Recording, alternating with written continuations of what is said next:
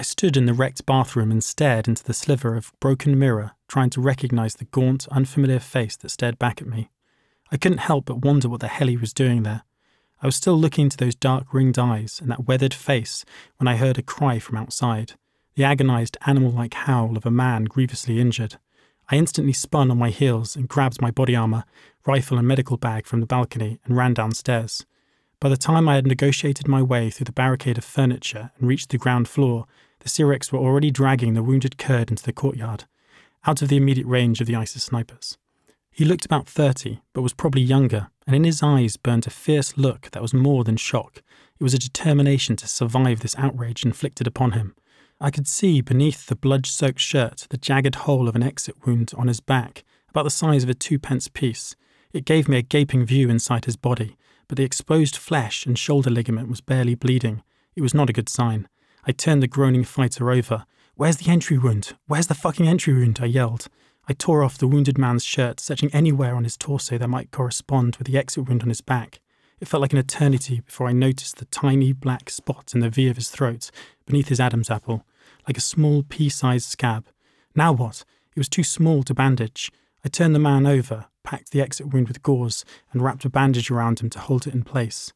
Think, I urged myself, frantic to know what to do about the entry wound. Seconds were rushing by.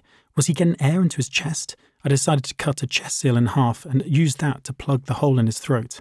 His breathing seemed to stabilize, but he was fading in and out of consciousness as a result of major blood loss. I shouted at the Christians up on the balcony to radio for an ambulance to be ready at the defensive lines of the Kurdish militia, the YPG, behind us. The only thing that would possibly save this man's life was to get him out of there as soon as possible. When he awoke, his eyes locked onto me with a ferocious stare. He was fighting for his life. I was desperate to help him win his battle. I'm a pretty big guy and reasonably fit, though a couple of weeks in the front line with a poor diet soon leaves you out of shape. I managed to pick him up and start running in the direction of the YPG lines. My strength came from pure adrenaline mixed with frustration and determination. A giant palm tree felled by an airstrike that had destroyed a neighbouring block of flats a few weeks before blocked my path. Even before I reached it, my lungs were burning. The heat of the day was like an oven, and every time I opened my mouth to gulp in air, I could feel precious moisture being sucked from my body. I tried to get more oxygen, but my swelling chest was constricted by my body armour, which gripped me like a vice. Sweat was pouring off me, getting in my eyes like the flies buzzing around my head with impunity because I had no hands free to swat them. My thighs felt like they were on fire, and my back too was screaming in protest at this unexpected exertion. After 150 metres of fast walking under the weight of the injured man, sticking as closely as possible to the buildings that fringed the street, I began to flag. Some of the Christians were running with me, and without needing to be asked, they grabbed the man's shoulders and legs, and together we half ran, half stumbled to where the ambulance would be waiting near the YPG positions. There was five of us now, but we were clumsy and bumping our casualty on the ground as we tried to hold onto a limb while still running. I knew we had to be more organised.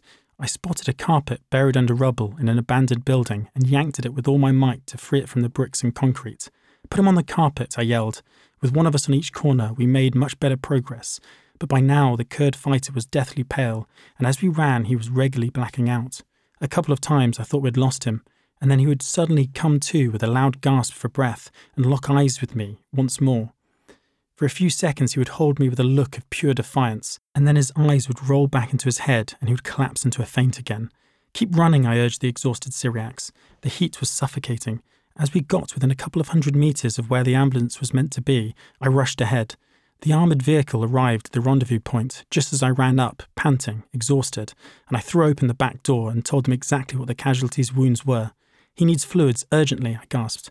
I turned to run back to help carry the makeshift stretcher, but the Syriacs had been joined by others who were helping. Together, we managed to hoist the casualty into the back of the vehicle. I waited for another convulsive gasp for air and that defiant glare, but none came. We slammed the back door and the ambulance sped off.